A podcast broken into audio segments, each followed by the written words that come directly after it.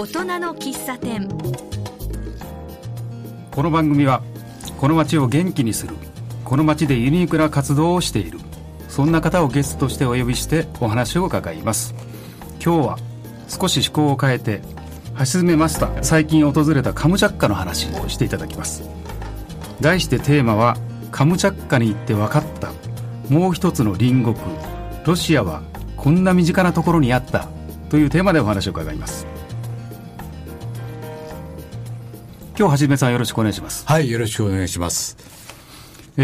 ムチャッカ、はい、行かれたということですけれども、はい、カムチャッカ我々日本人からするとちょっとどこにあるんだろうなという馴染みがあってないような気がするんですけれども、はい、そうですよね。まず場所をお伺いしてよろしいですか。まず北海道がありますよね、はい、北海道のその真北の方にカラフトサハリンがありますけど、はい、さらにそれを上に行くと、カムチャッカ半島っていうのがあるんですよね。カムチャッカ半島、はい、でこの行かれた主たる目的はどういうことだったんでしょうか。山登りとフラワーウォッチングですね、というツアーがあるんです、はい、それに参加してですね、行ってきました。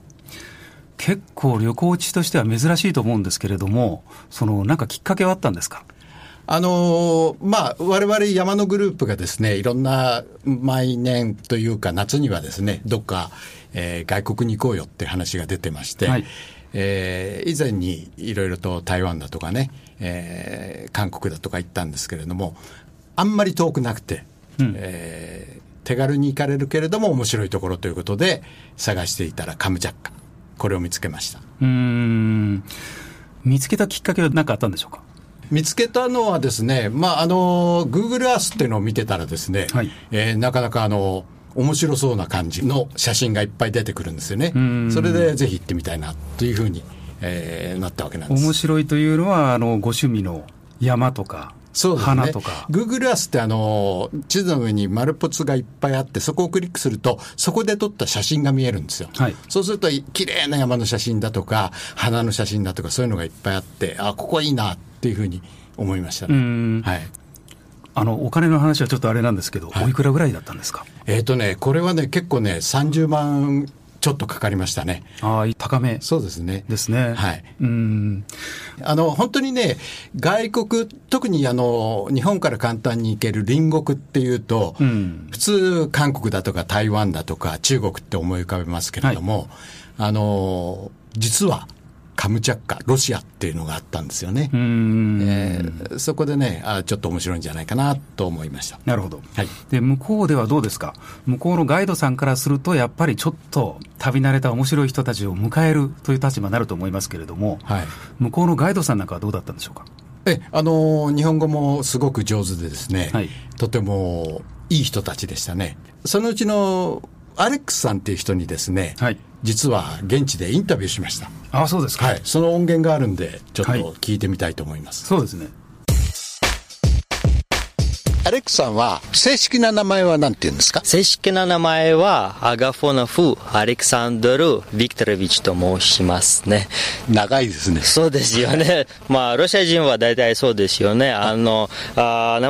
3つの部分から成り立っていますね。まずはファーストネームと、次はファミリーネームと、あとはお父さんの名前もつきますよね。あ、なるほど。だからそんな長くなるんですね。そうですよね。みんなアレクさんって呼んでるんですね。はい、全部でアレクサンドルと言ってますけど、はい、アレクスはだいたいアドネーム、はい、ニックネームみたいな感じで、はい、そっちの方が呼びやすいと思って皆さんにアレクスと呼んでくださいと言いましたね。なるほど。で、アレクさんはカムチャッカ生まれなんですよね。そうです、はい、ずっとカムチャッカです、はい、ここで生まれてだいたい今までずっとここでしたね、はい、でも日本に行ったことは？日本にいたことはありますね、はい、大学生の間にだいたい2010年から2011年の時に北海道の札幌に行って、北海道教育大学で1年間の留学経験を通じましたね。へー。それ以外に日本語はどこで勉強したんですか。それ以外はもちろん前は5年間大学の5年間とまあそれ以外は大体アルバイトの経験とかあって、まあ、いろんな言葉を覚えて、まあ、今でも結構いろんなことを学ぼうとしてるんですけど、はい、ああすごいですね。日本語すごいです。いや、やはりまだまだ分からないことたくさんあって、はい、まあ、今日もお客さんにいろんなことを教えてもらったんですよね。はい、でカムチャッカのことを少し教えてほしいんですけれども、はい、カムチャッカに住んでいる人たちは主にどんな仕事をしている人たちが多いですか？普段は、まあ、やはり水産業に関わる人が本当に多いですね。だいたい7割は水産業で、残った人は野菜栽培と林業、はい、建築とか、うん、あとは観光業とかに関わってますね。はい、まあ、でもやはり大体は水産業ですよね。はい、で私カムチャッカに来てびっくりしたんですけど、うん、大きい町ですね。本当に大きいですか？やはり日本にいた時に釧路みたいな感じでそんなに大きくないイメージですよね。あ、そうですか。私にとっては思ってたより大きいです。パブロスキーカムチャツキ町ですねっていう町に行きましたよね。そうですね。はい、まあみんなペトロそっちの方が呼びやすいですね。はい、言ってますけど大きい町だと思いました。はい、人口が20万人ぐらい。そうですよね。はいはい、やっぱり大きいと思いますね。うん、日本人ってあんまりいないですね。実は前は結構住んでいましたが、今は一人だけ住んでいます。しかももともとはカムチャカなんですけど、美術ベリング名所カムチャカ国立大学の教師で、一応私の先生でも、はい、あ、そうなんですか。うん、あ、なるほど。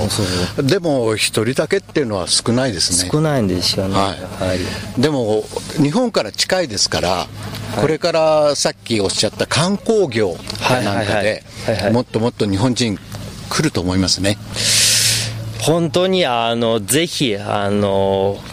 くいらしてほしいんですけど、やはり例えば5年前に比べたら最近はこういうお客さんの数はどんどんやはり下がってますよね。減ってますね。そうですか。そうですよね。はい、それは何でですか？いや、それはまあ大体は理由としては2011年の時に日本は本当に大地震があって、はい、その時からお客さんはあまり来なくなりましたね。あ、なるほど。でも多分ね、これからもっともっと増えると思います。日本から3時間ちょっとで来られるしね、はいはいはい、飛行機に乗ればね、ですので多分これからますますアレックスさん忙しくなるんじゃないかなと思います。そうなるといいですね。いや、そうなるとすっごく嬉しいんですよね。はい、そうですね。本当に皆様がカムチャッカにいらしてほしいんですよ。はい、本当にカムチャッカは本当に素晴らしいところですから、はい、特に自然は、まあ、そうですね、大自然だし、はい、ロシアの北の地域に行っても見られない景色たくさんありますし、はい、素晴らしい山だとか、海ももちろんね、近くにあるし、うん、とてもいいとこだと思いますので、私もぜひ増えてほしいな、日本人からのお客さんが増えてほしいなと思います。ありがとうございました。はい、こちらこそありがとうございました。今アレックスさんのお話ありましたけども、このアレックスさんはこの観光業が主たる業務、はい、今はそうですね。そうですね。はい、日本語をこれだけ勉強されてるっていうのはやっぱりなんか日本になんか興味お持ちだったんですかね。はい、実はね、その話をね、このインタビューの前にしたんですけどね、はい、なんでそもそも日本に興味を持ったのって言ったらですね、うん、高校時代に友達が日本に行ったんですって。で、その友達が、ね、帰ってきて日本はすごいって言ったんです。何がすごいかっていうと、とにかくみんな笑顔で接してくれるっていうことだったんです。という話を聞いたんですって。それでいろいろと日本に興味を持って、実際に日本の映画を見たり、まあ漫画とかアニメとかね、それも好きだって、ワンピースがすごく好きだって言ってましたけれども、そういうのに興味を持った。それで実際に自分が留学した。そうしたら、本当に友達が言ったことは正しかった。日本の人たちは本当にニコニコと、明るく、笑顔で接してくれる。ということで、もう日本のことが大好きになったって言ってました。ああ、そうですか、はい。日本人のこの笑顔が外国人を引きつけるっていうのはですね、はい、まあ、ある意味で日本の大変素晴らしさを一瞬にして分かってもらういい、大変いい文化だと思うんですよね、はい、だからそこを分かっていただけて興味を持って、でビジネスに結びついているという意味では、こ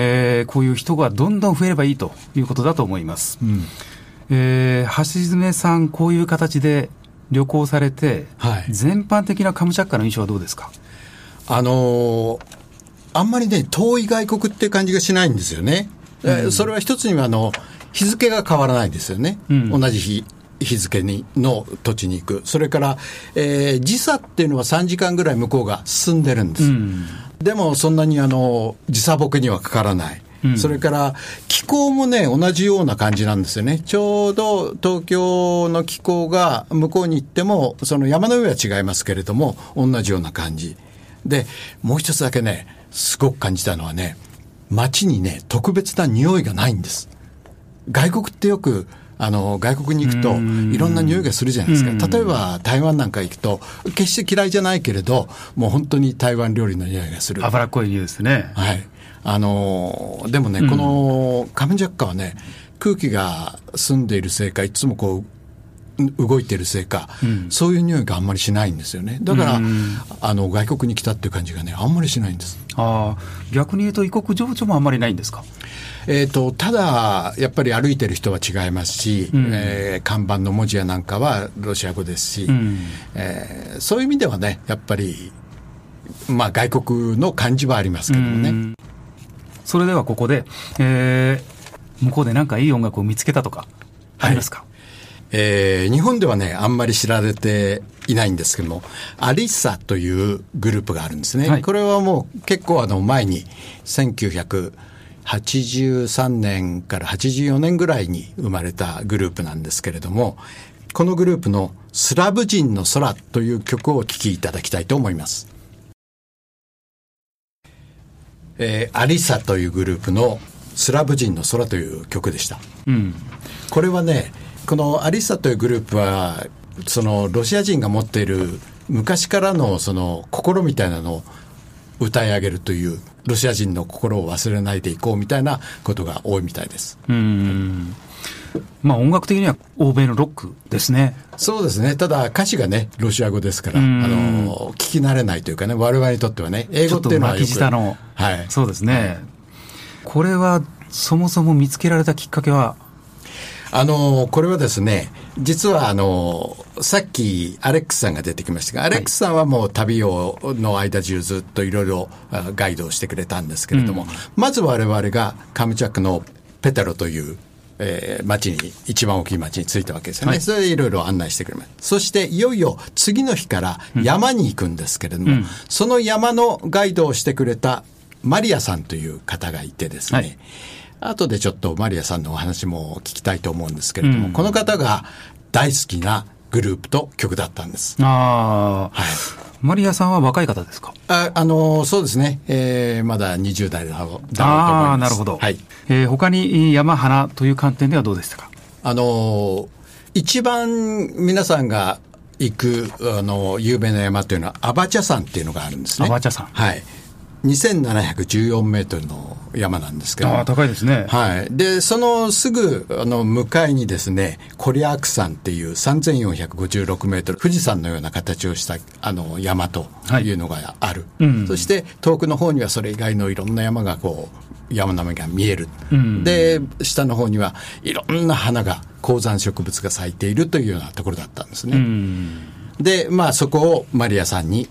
案内してもらったんですけれども、そのマリアさんのお話もちょっと取ってきましたので、はい、ぜひ聞いてみてください、はい、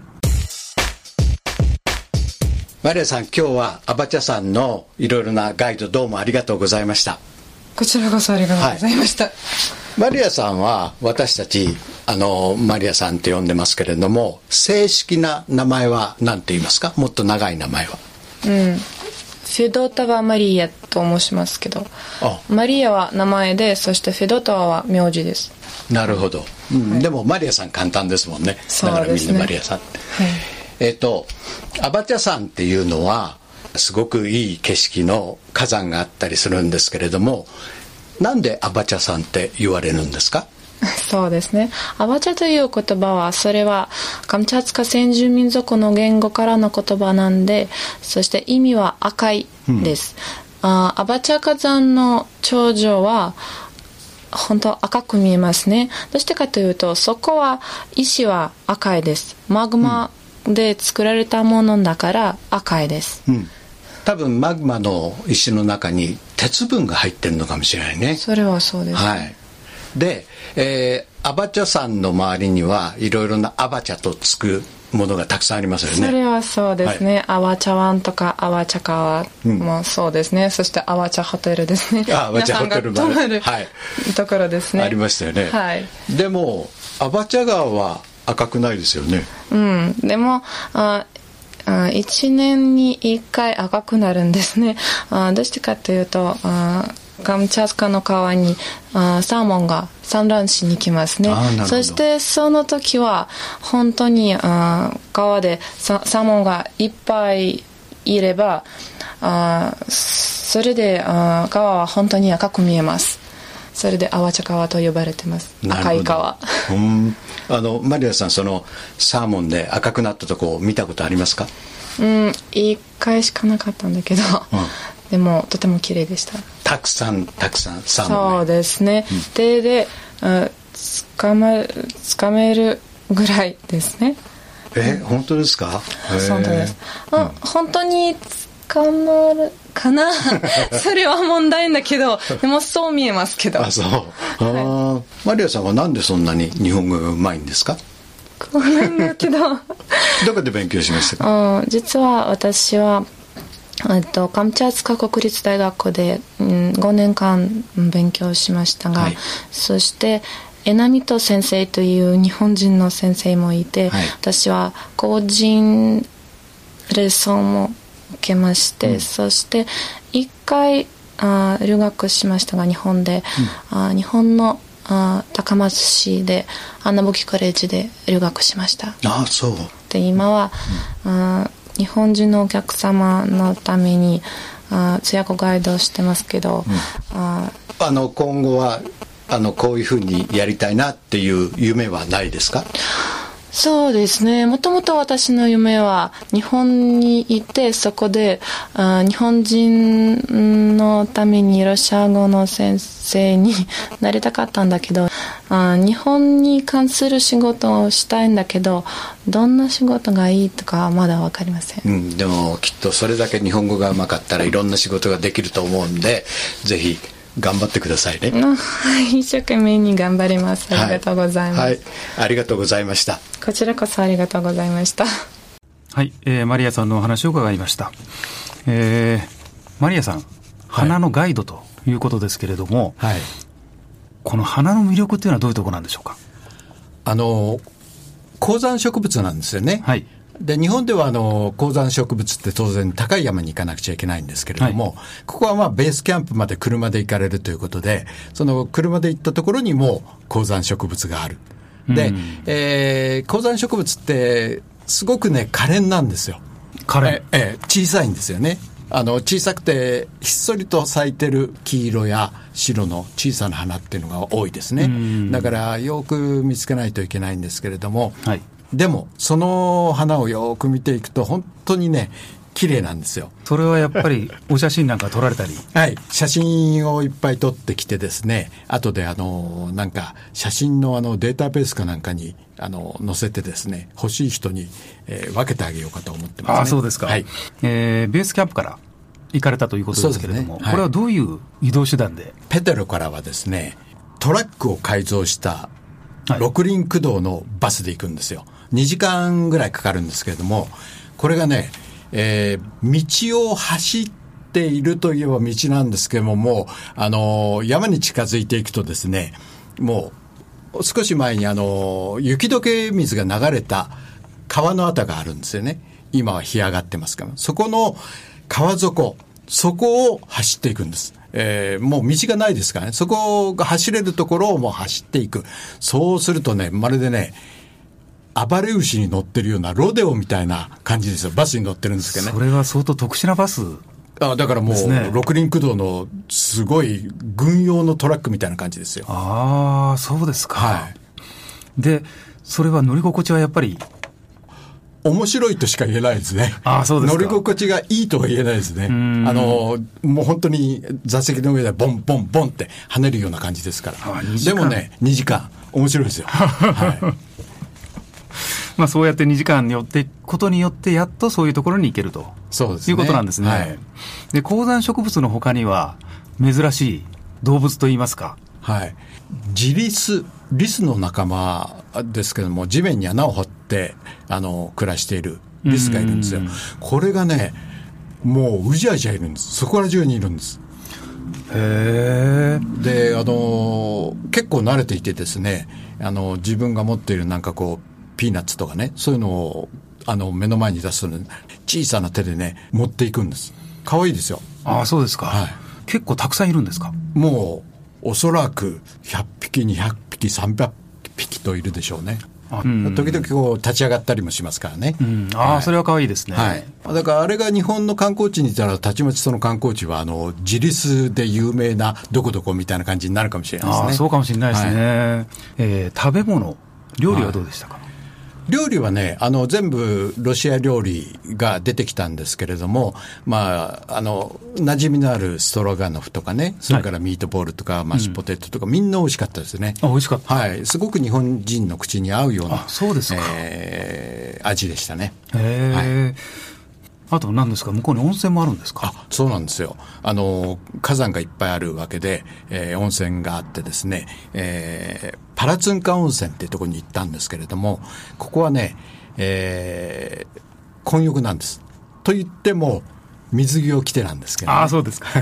なので、まあ、いわば、プールみたいなもん、温水プールっていうか、温泉プールなんですよね。そういうところに、みんなで入るんです。家族連れがいっぱい来てました。家族連れは現地の人とか。あ、そうですね。ロシア人の旅行者とか。はい。現地の人がいっぱい、来てましたね。うん。はい。あと、向こうの人たちは、日光浴が好きですから、うん。夜10時頃まで日が出てるんですよね。なので、そうですか。日中からその温泉に行って、夕方、夜になるまで、ずっと、日光浴をしてるっていう感じでしたね。うん。まあ、向こうの人にしてみると、なかなかこの時期しか日光に当たれないっていうのはあるんでしょうね。そうですね、うん、はい、一つね思ったのはインターネットが全然ないんですよ。使えなかったんですよ。まあ我々ね、現地の人たちは、スマホやなんかを持ってやったんですけれども、いわゆる Wi-Fi っていうのが全然なくて、もちろんベースキャンプはそういうのは花からないって知ってたんですけれども、他の街中のホテルでもそのホテルの設備として Wi-Fi ありませんなんてことを言われてですね、旅行の間我々は一切その情報が遮断されていたんです、日本だったら大抵スマホかなんかで今日のニュースはとかメールチェックとかやりますけども、それ全然なしですよね、これはね結構面白かったですね。ああ、どちらかというとその観光をしながら、はい、大自然を満喫して、はい、心の中の平安を戻すといいますか、感性が戻るといいますか、そういう感覚ですか。そんなに心を選択するみたいな感じではなかったんですけれども、でもまあ向こうに行って向こうの自然を満喫しながら体を動かすという、そういうリフレッシングっていうんでしょうかね、そんな感じはありましたね。お話を伺ってまいりましたけれども、今日のテーマはカムチャッカに行って分かったもう一つの隣国、ロシアはこんな身近なところにあったということなんですけれども、総括としてはどうですか。カムチャッカって観光資源がものすごくたくさんあるところですよね、今まで言ったその、はい、山だとか海だとか川だとか温泉だとか食べるものね、なのでもっともっと日本から観光客が行ってもいいだろうと思うんですよね、で、お話を聞いたアレックスさんやマリアさんはものすごく日本のことを日本のことに関心を持って、まあ、いわばこっちを見てくれてるわけですよね、でその分だけ我々は向こうを見てるかっていうとなかなかまだそうでもないんじゃないか、カムチャッカってどこにあるのって言ってですね、すぐに答えられる人ってそんなにいないかもしれない、そのあたりのアンバランスをですね、これからもっともっと我々の側からも何か、もっともっと関心を持ってですね、同じぐらいにしていくべきじゃないかなっていうふうにつくづく思いましたね、これからこういうことをやりたいとか、またもう一度行きたいですね。あ、また行きたいですか。はい。それはよっぽど良かったということですね。そうですね。行って損はしないですね。はい。今日は橋爪さんのお話を伺ってまいりました。最後は両国の交流がマストいいという話でしたけれども、確かに向こうはこっちに大変強い関心を持ってくれている。しかも大変我々嬉しいことに、日本人の笑顔がいいとか、そういう話をしてくれてるわけです。ところがこっちから向こうへの関心は、まあ地域によっては日本も交流、姉妹都市のような交流をしているところもあるようですけれども、総じて言うと薄い。ここら辺についてはですね、やはりこれからもっと両国の関係を深めていくという意味では、お互いいい方向に持っていけるんだろうというふうに思います。橋爪さんには来年以降、またこの続編のですね、お話を伺えたらというふうに思います。本日はどうもありがとうございました。この大人の喫茶店、次回以降もお楽しみください。大人の喫茶店、今日のお相手は黒瀬光一マスターでした。